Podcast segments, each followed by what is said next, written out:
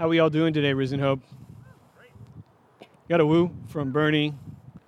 Everything else was kind of like, it's Easter. Well, Easter Eve, technically, but we're celebrating Easter today.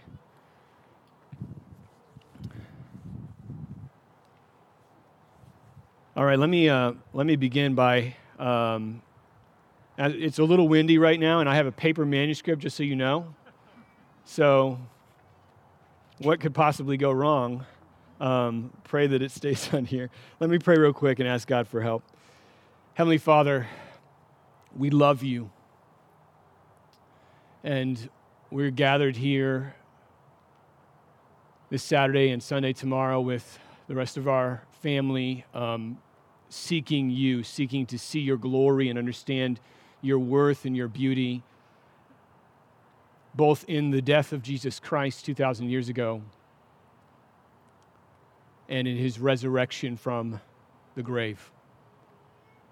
Father, as we come to your word, I pray that you'd remove error from my mouth, that you'd give me clarity and, and help all of our hearts, mine included, hear what you have to say today about who you are and about what you accomplished in history 2,000 years ago and about what you're going to accomplish when your son returns. We ask this in the name of Jesus Christ. Amen. So, Genesis 1, if you're familiar with that book of the Bible, that chapter shows us the beginning of human history.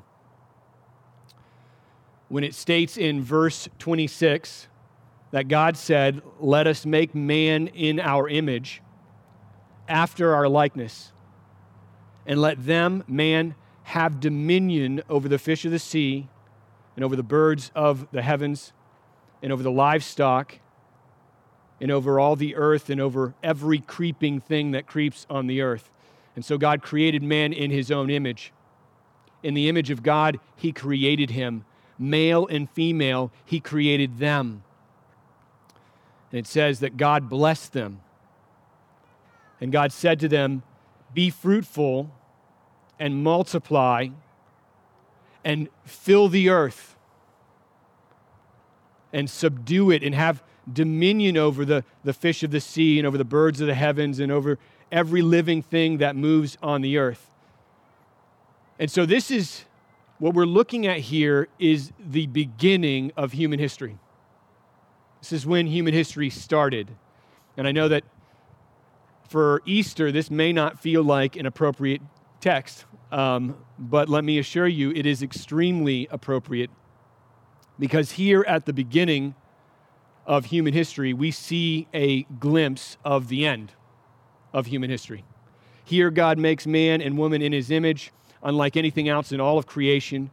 He crowns them alone above all other creatures he's made on this planet with honor and dignity by making them in his own image making them in the image of the living God. And then he leans down into creation. That's the picture that Moses is painting here in Genesis. And he looks at these image bearers and he blesses them. And he tells them, Be fruitful, multiply, fill the earth. He tells them, I want you to subdue this planet. I want you to, to have dominion over all of it.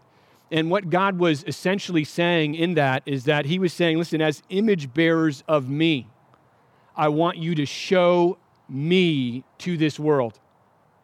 I want you to show my goodness, my righteousness, my glory in this world. I want you to fill this entire planet with my image. That's what this is God's image, His glory filling all things. And to subdue it, to have dominion over this, means that we, we take this gracious role that God has given us as image bearers to care for and to reign over all of creation, every living thing that's on this planet. And one might wonder, if you think carefully about the implications of this command, given what we know happens in Genesis 3. Satan, the enemy, the adversary, the, the devil, this fallen angel, is introduced in Genesis 3, and he is revealed as a serpent. He is revealed as part of creation, a, a creature. Think about this. He could come to them as anything. He, he could come to them as anything, but he chooses a serpent. Genesis 3 refers to him as a beast of the field. In other words, he comes to them as part of the very creation they were told to subdue. They were told to have dominion over. Now, why is that? Why would he do that? Why is the serpent here revealed in Genesis 3 as part of creation? Well, the answer may become more clear with another question. This is a question that uh, my little girl asked me a long time ago, and uh, kids ask this all the time. What would have happened if Adam and Eve had actually obeyed God? What would have happened if Adam and Eve had heard the command of God and said, We're going to do it, and actually did it? And we did it after them. What would have happened if that were the case? That instead of bowing down to the serpent, they obeyed God and they actually subdued the serpent. What would the end of human history look like if that were the case? That all of us, every single one of us here, had obeyed the command of God in Genesis 1? What kind of world would we have right now? Well, I think the answer to that question is not the world we have right now. Right, Eleanor? She knows. That didn't happen none of us have obeyed the command of Genesis 1. All of us have, have sinned. We've refused to bear God's image in this world, which is to say that we've rejected the glory of God and rejected the very purpose for which we were made by refusing to act like and live like God in his righteousness. Instead of taking dominion over the serpent, we have become captive to the serpent, the human race. We, we believe the serpent's lie that it is better to seize our own glory than to give that glory to God, to reflect the glory He's given us as image bearers. And we become slaves to that lie. We, we've forsaken the divine purpose for which we were created. And because of Adam's defiance, and really the defiance of all of human, uh, the human race, death has entered our world. Death has penetrated every inch of the created order. Every person, for example, who hears my voice right now, no matter your age, no matter how strong you're feeling today, no matter how healthy you are, no matter what kind of diet you're on right now, you're going to die one day. I'm going to die one day. It's going to happen. And that's going to happen because of this. This is the world we have right now a world that's racked by death, racked by suffering. We've seen that especially last year after a pandemic and swept through and is still running its course. But this is not only that world, this is also the world that Easter and the celebration of the resurrection speaks into, and it speaks into loudly. God was not finished with humanity when we betrayed him in the garden. He wasn't done with us. And what Easter will tell us as we look at the text we're going to look at today, is that God's purpose to fill the entire world with his glory wasn't thwarted on the day that Adam sinned and death entered this planet. It wasn't thwarted. It wasn't changed. It wasn't, it wasn't, it didn't have a car accident and just go off the rails. That tragic event by God's grace and sovereignty, becomes the very means by which God will accomplish his purpose in the world to fill the earth with his glory. And so, if you have your Bibles, and I hope that you do, please take them and turn with me to 1 Corinthians 15, verse 20. 1 Corinthians 15, verse 20.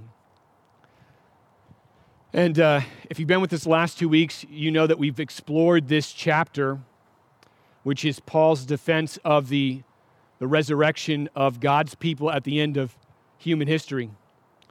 It is, in its essence, the hope of Easter. That's why we have balloons over there. That's why we're, praise God, gathering outside as a church family. And we started at the end of this chapter. We kind of did this in an in a unconventional way. We started at the end because the end is technically the chronological beginning of all that Paul is unpacking in this chapter. and it engages the first week of this series, the resurrection of God's people. And then last week, we looked at the nature of resurrection. What does it mean to be raised from the dead? What does it mean to have glorified bodies? And why is that important for us to know? And today we're going to begin with verse 20. Um, and we're going to look at the purpose of the resurrection. What is the ultimate purpose? We're going to compass much of what has already been said, and then we're going to we're going to push through and move into the ultimate goal of the resurrection. What was God's purpose in the end? And we're going to come to, and you're going to see this language as we read the text, the end. The end of history, the, the culmination of reality, the end of all things. This is the final purpose that the resurrection has always been pointing to.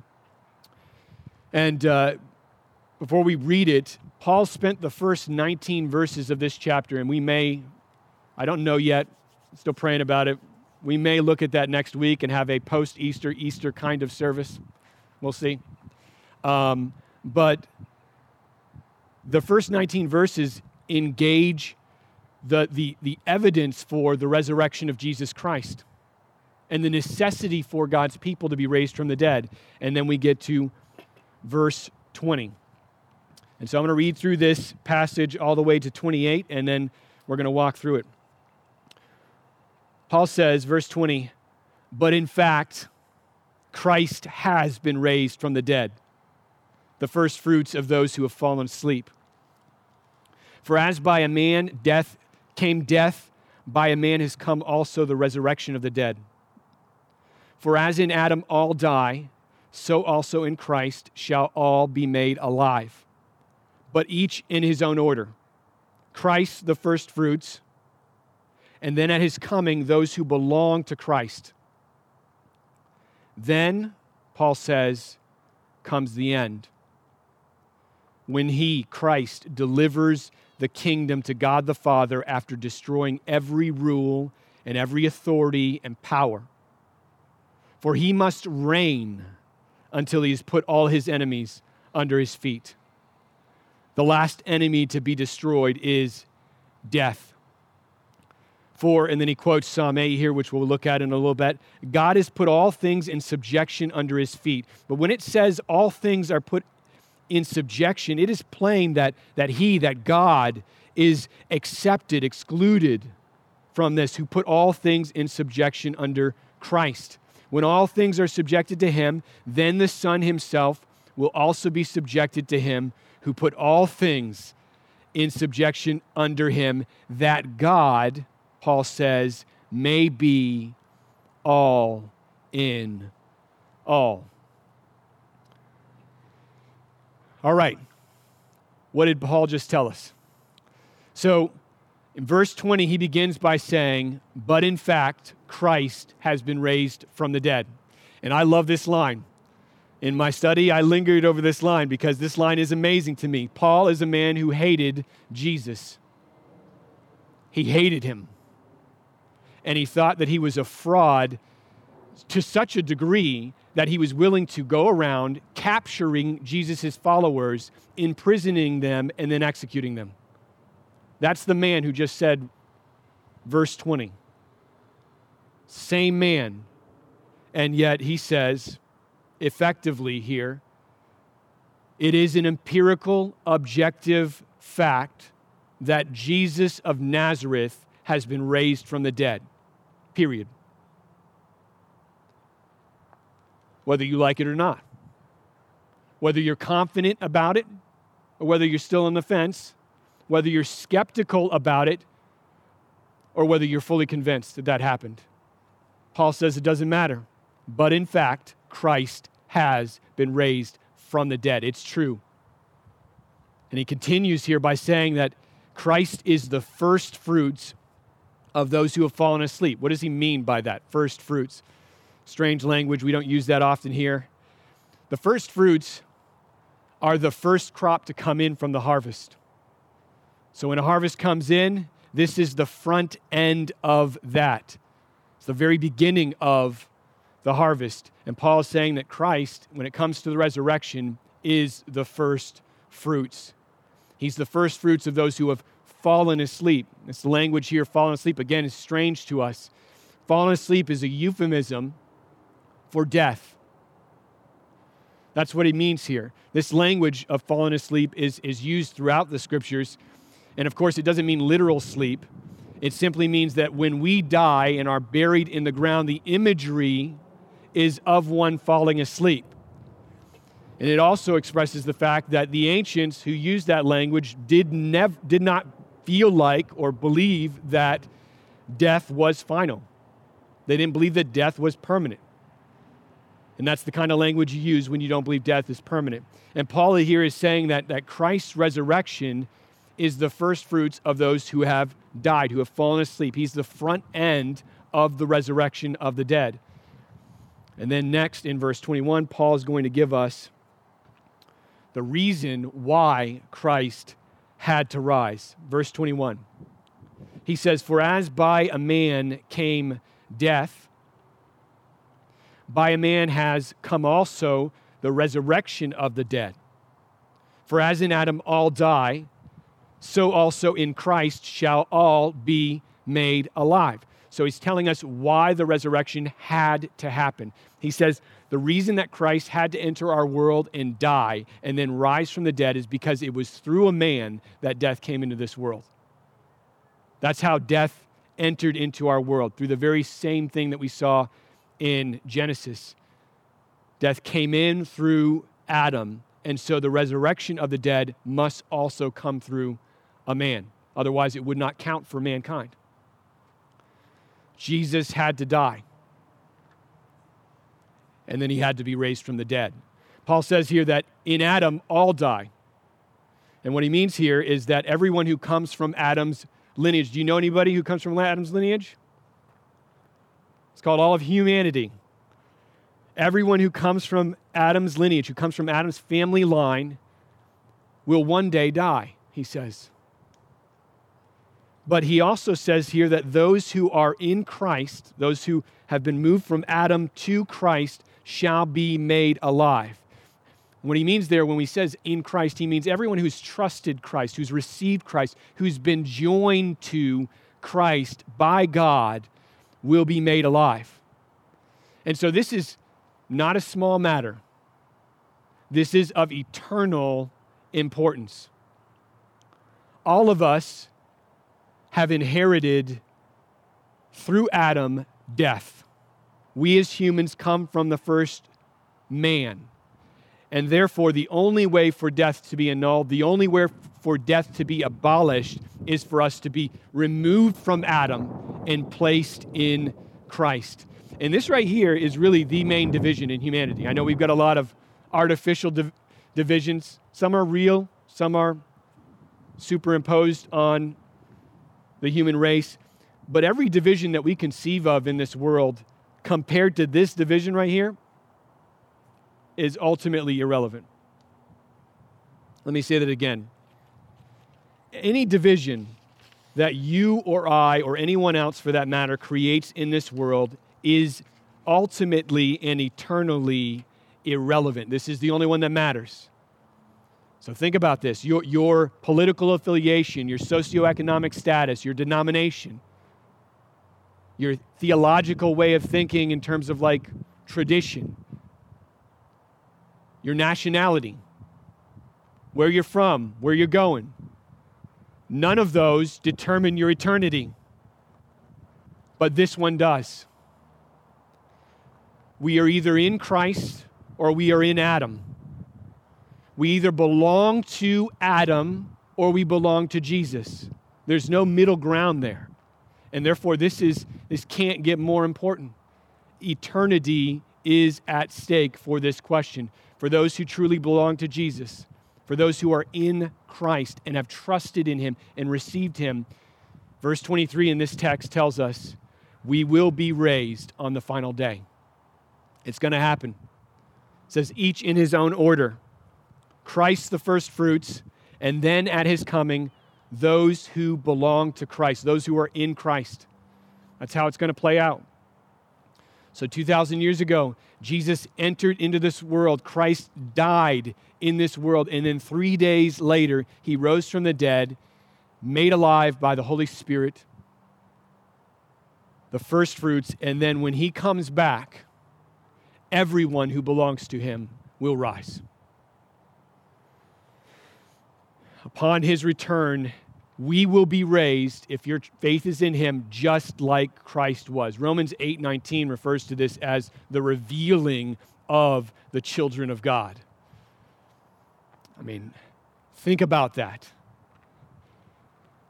All of creation has been waiting for that day, groaning for that day under the strain of the death that entered into this world through man they're waiting for the day when God's children, who belongs to God through Christ, will be revealed.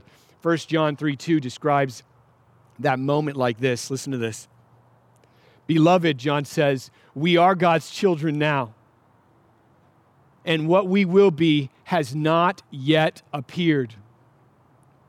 But we know that when he appears, when Christ appears, we shall be like him because we shall see him as he is.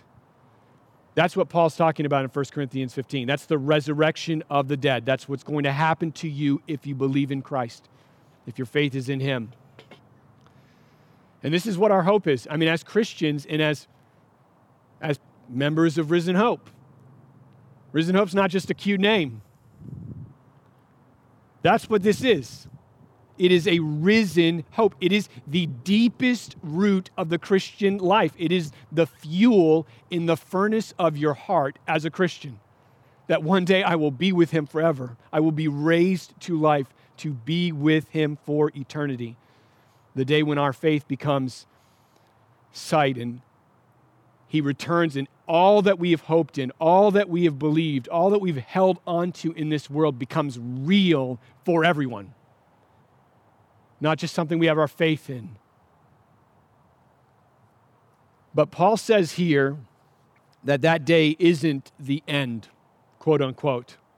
There's more to this because Paul continues in verse 24, and where he goes next is, in fact, the end. I mean, he says this. And by taking us to the end here, he's going to show us face to face the purpose of the resurrection. What was God's ultimate goal in raising his son from the dead and in promising to raise us to life at the end of the age. Verse 24, Paul says, When we're raised, then comes the end. When he, Christ, delivers the kingdom to God the Father after destroying every rule and every authority and power, for he must reign until he has put all his enemies under his feet. The last enemy to be destroyed, he says, is death. So this is this is the end. Now, when I say the word end, I don't mean everything's going to stop. In fact, everything's going to begin at that point in a very real way. But this is the final purpose of all things. This is the, the tip of the spear of reality. And Paul is saying that, that Christ, God the Son, will deliver the kingdom to his Father. But he's going to do that only after he has destroyed every rule and authority, and power. What he has in mind here by using those words, rule, authority, power, is not mainly physical rule, physical authority. He has in mind here spiritual beings, spiritual realities. These are the enemies he's talking about. We know that because in verse 26, he, he refers to one of them as death. These are spiritual forces. So the words rule and authority and power, when you look over the New Testament, they are, in many parts, used to de- depict spiritual beings in the present age. And Paul is saying here that Christ must reign until he has put all of these beings under his feet. All these enemies must be under his feet. Now, to be honest, uh, you and I will not in this life fully understand all that that means. And I say that not because I'm trying to be arrogant, I say that because when I get to a text like this, I feel like I'm standing out over a massive chasm. all of what it means for Christ to subdue and bring his enemies to a final, decisive end feels like it's something far beyond what we know in this world. But in, in a very real way, this is something that you and I experience every day as Christians. The rule and the authority and the power of uh, verse 24, which includes death itself, are the same kinds of things that Paul brings up in Ephesians 6. You know this text where Paul tells us, Be strong in the Lord and in the strength of his might. Put on the whole armor of God. If the kids were here, they would have known that. A little bit disappointed. Put on the whole armor of God that you may be able to stand against the schemes of the devil. That's the serpent from Genesis 1 he's talking about. For we do not wrestle against flesh and blood, Paul says, but against rulers, against authorities, and against cosmic powers over this present darkness, against spiritual forces of evil in the heavenly places. That's what Paul's referring to in 1 Corinthians 15. That's what he's talking about. These are the enemies of Christ that he has in view. And so this isn't some abstract concept that's poetic and that we're just, you know, playing games with. This right here is something we experience every day of our lives when we act selfishly. When we sin, when we cheat, when we lie, when we reject the glory of God for the lie of the serpent. These are the enemies that Christ must subdue, according to Paul, the very ones which subdued humanity at the beginning of history in Genesis 3. And so, in a very real way, the reign of Christ that Paul is talking about in 1 Corinthians 15 touches our lives every single day. Paul tells us here that Christ will reign, but one day those enemies will be gone. They will be defeated and destroyed, the very last enemy being death itself. And when, when Christ finally destroys death, when death is vanquished and only a memory, if that, then Paul says, comes the end. When Christ, the Son of God, delivers, he says, the kingdom to God the Father. And he, he, he frames this by saying, This is the end. This is the end of everything. This is the end. And it's a fascinating statement. And he's going to unpack that in the next few verses. Verse 27, he begins by engaging Psalm 8. He says, For God has put all things in subjection under his feet. He's talking about God putting things in subjection under Jesus. But when it says all things are in subjection, it is plain that God is accepted, he's excluded. He's not included in that. God who put all things in subjection under Christ.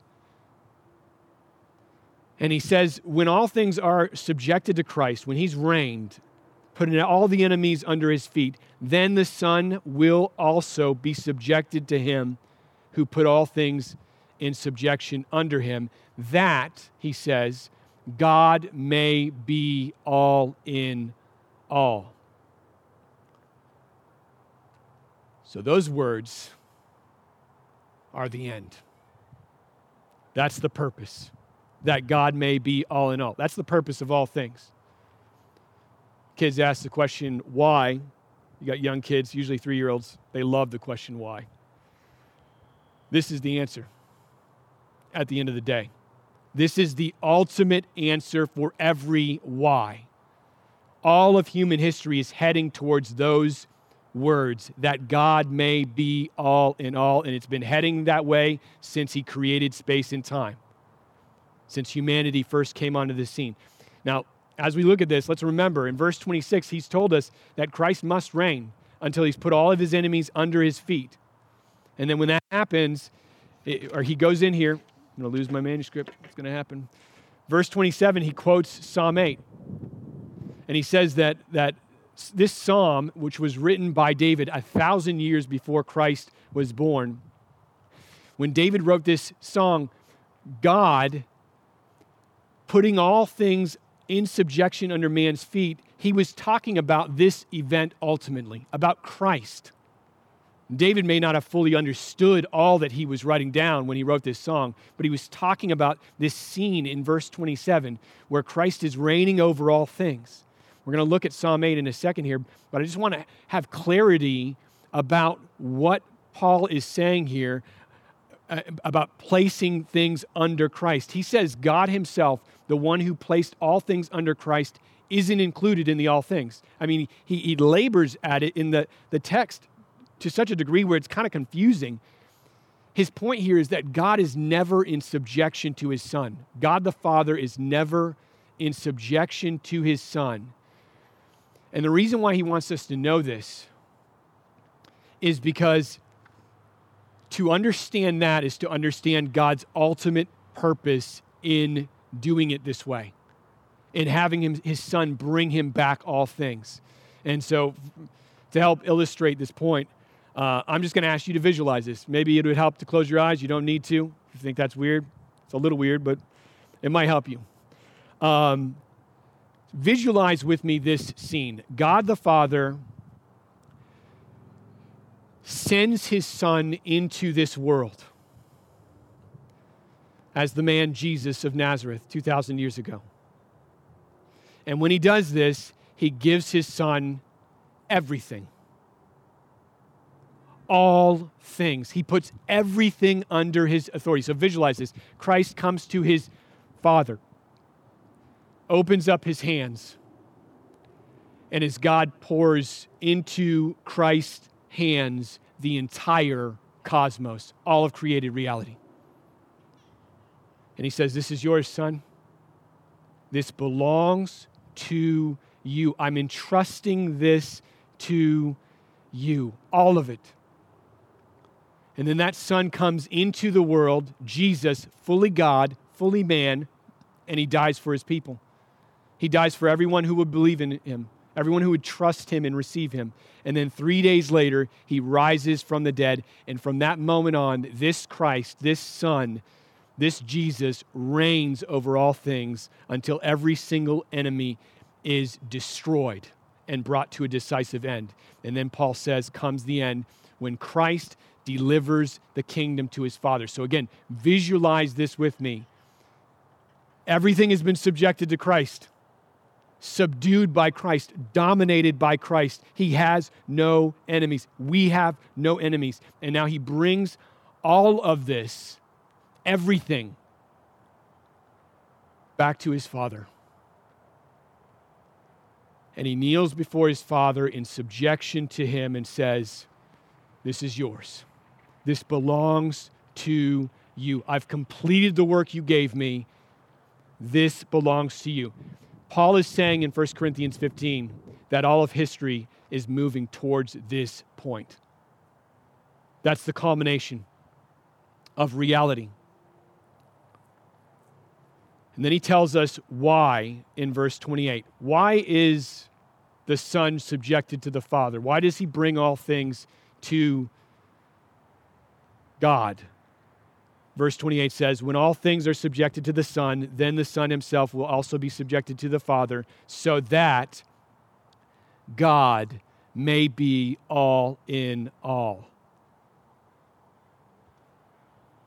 Sometimes when I read a, a, passage in the Bible, I just look at the, it's ink on a page. That's what it is. But we're looking at words, and underneath the words are meaning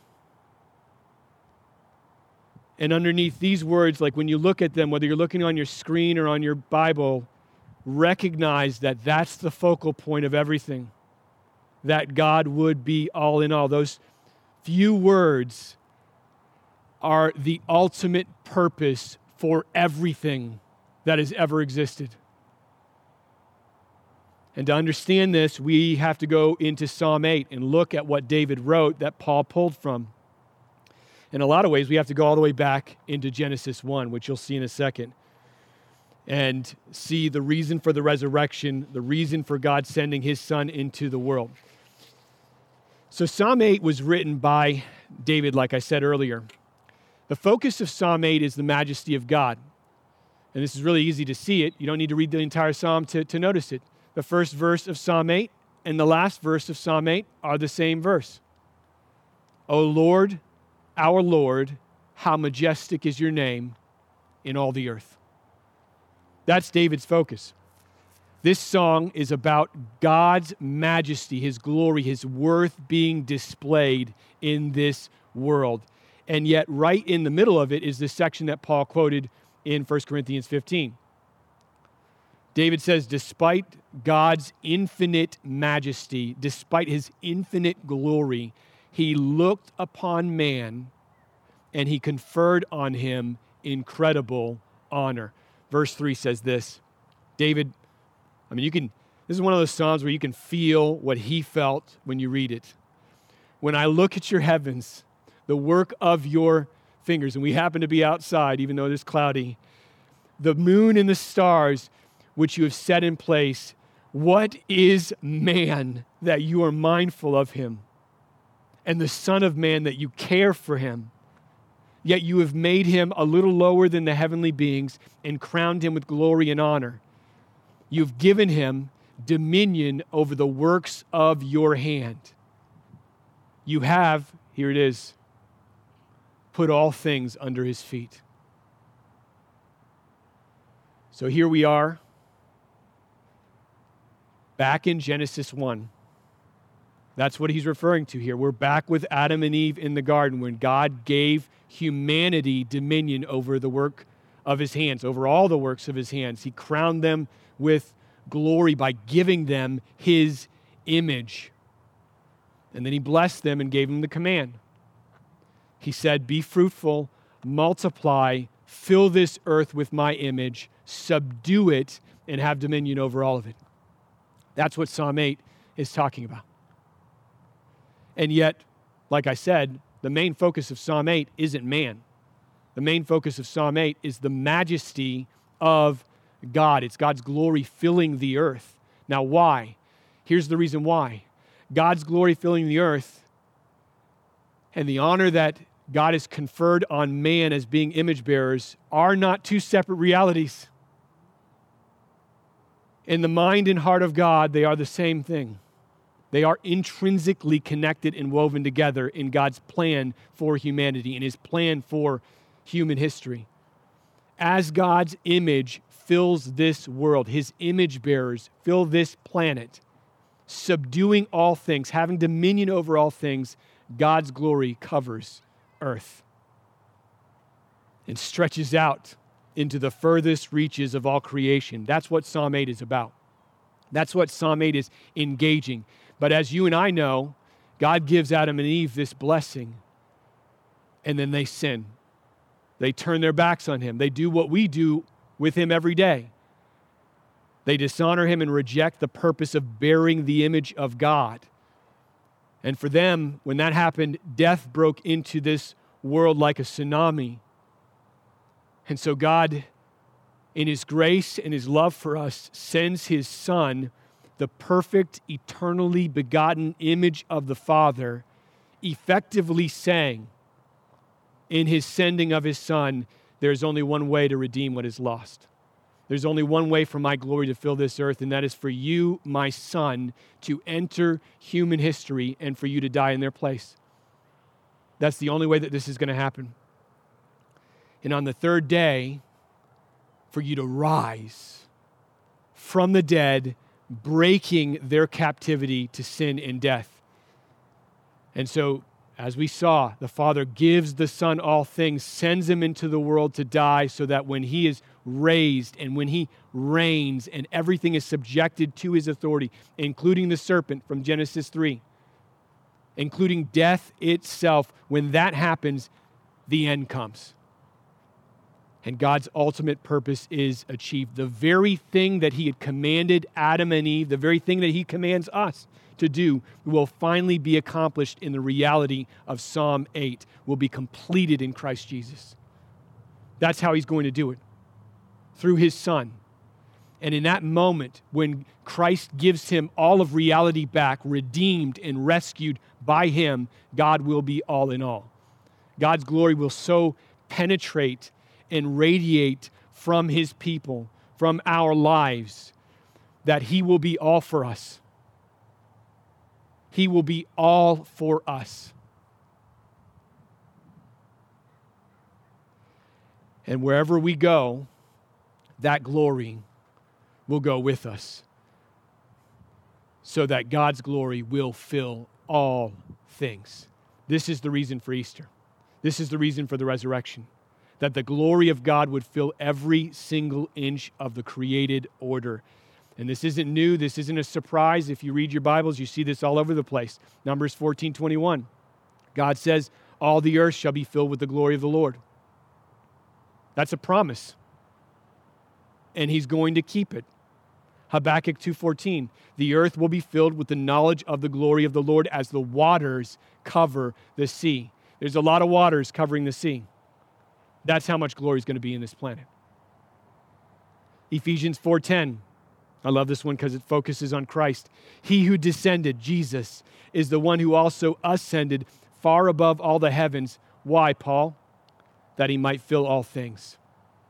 Everything in human history has been pointing to this event.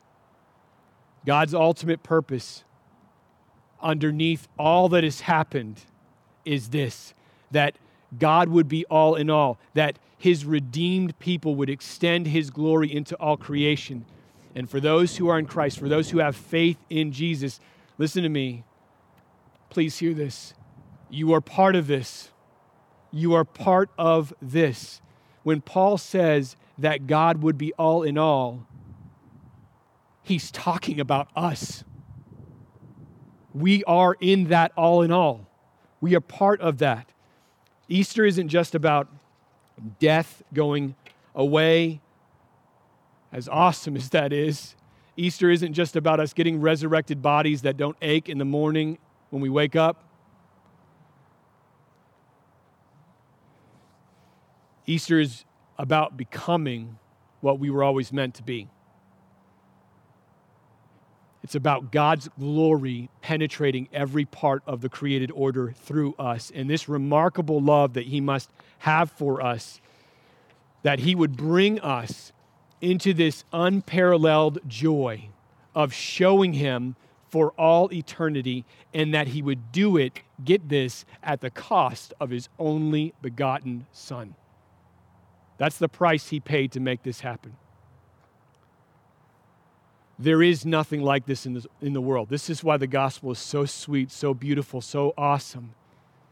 That God's own glory, his own worth would shine through us as beloved children, children redeemed by the cross of Jesus Christ, to show him, to shine him, to display him wherever we go.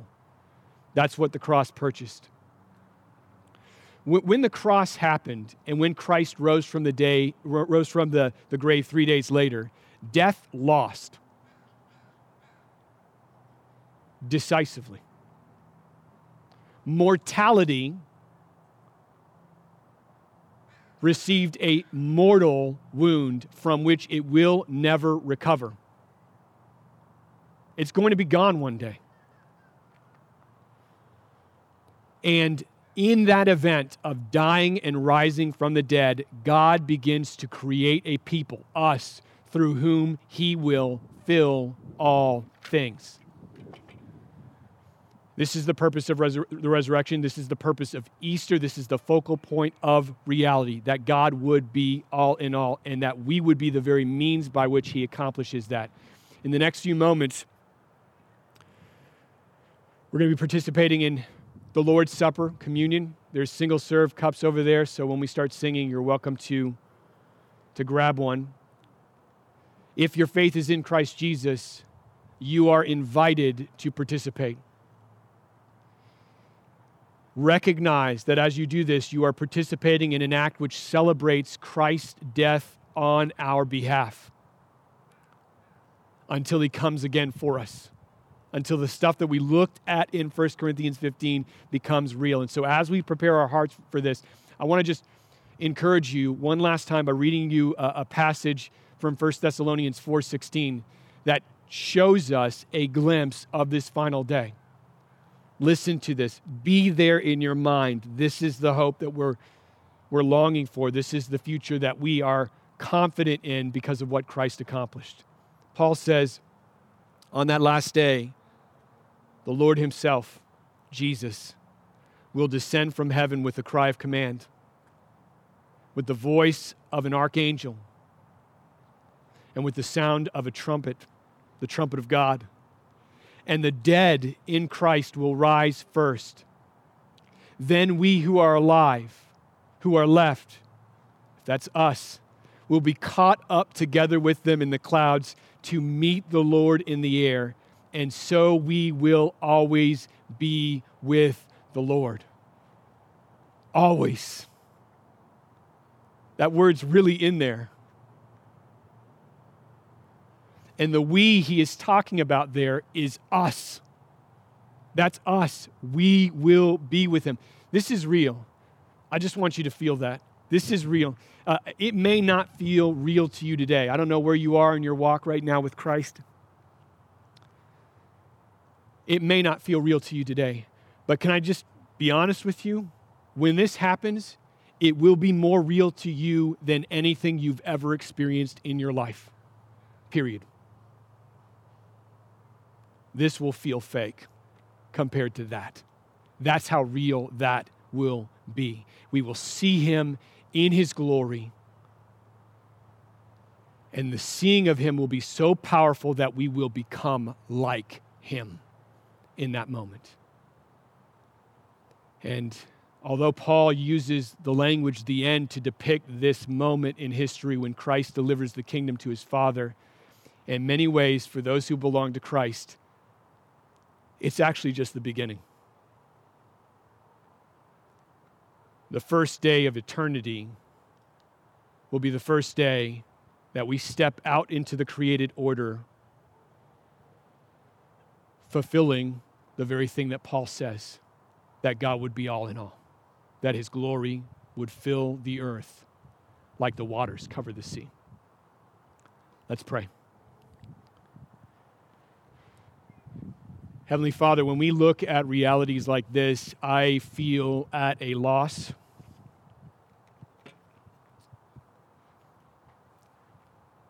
They are far too big, far too great for me to adequately give them the honor and respect that they deserve.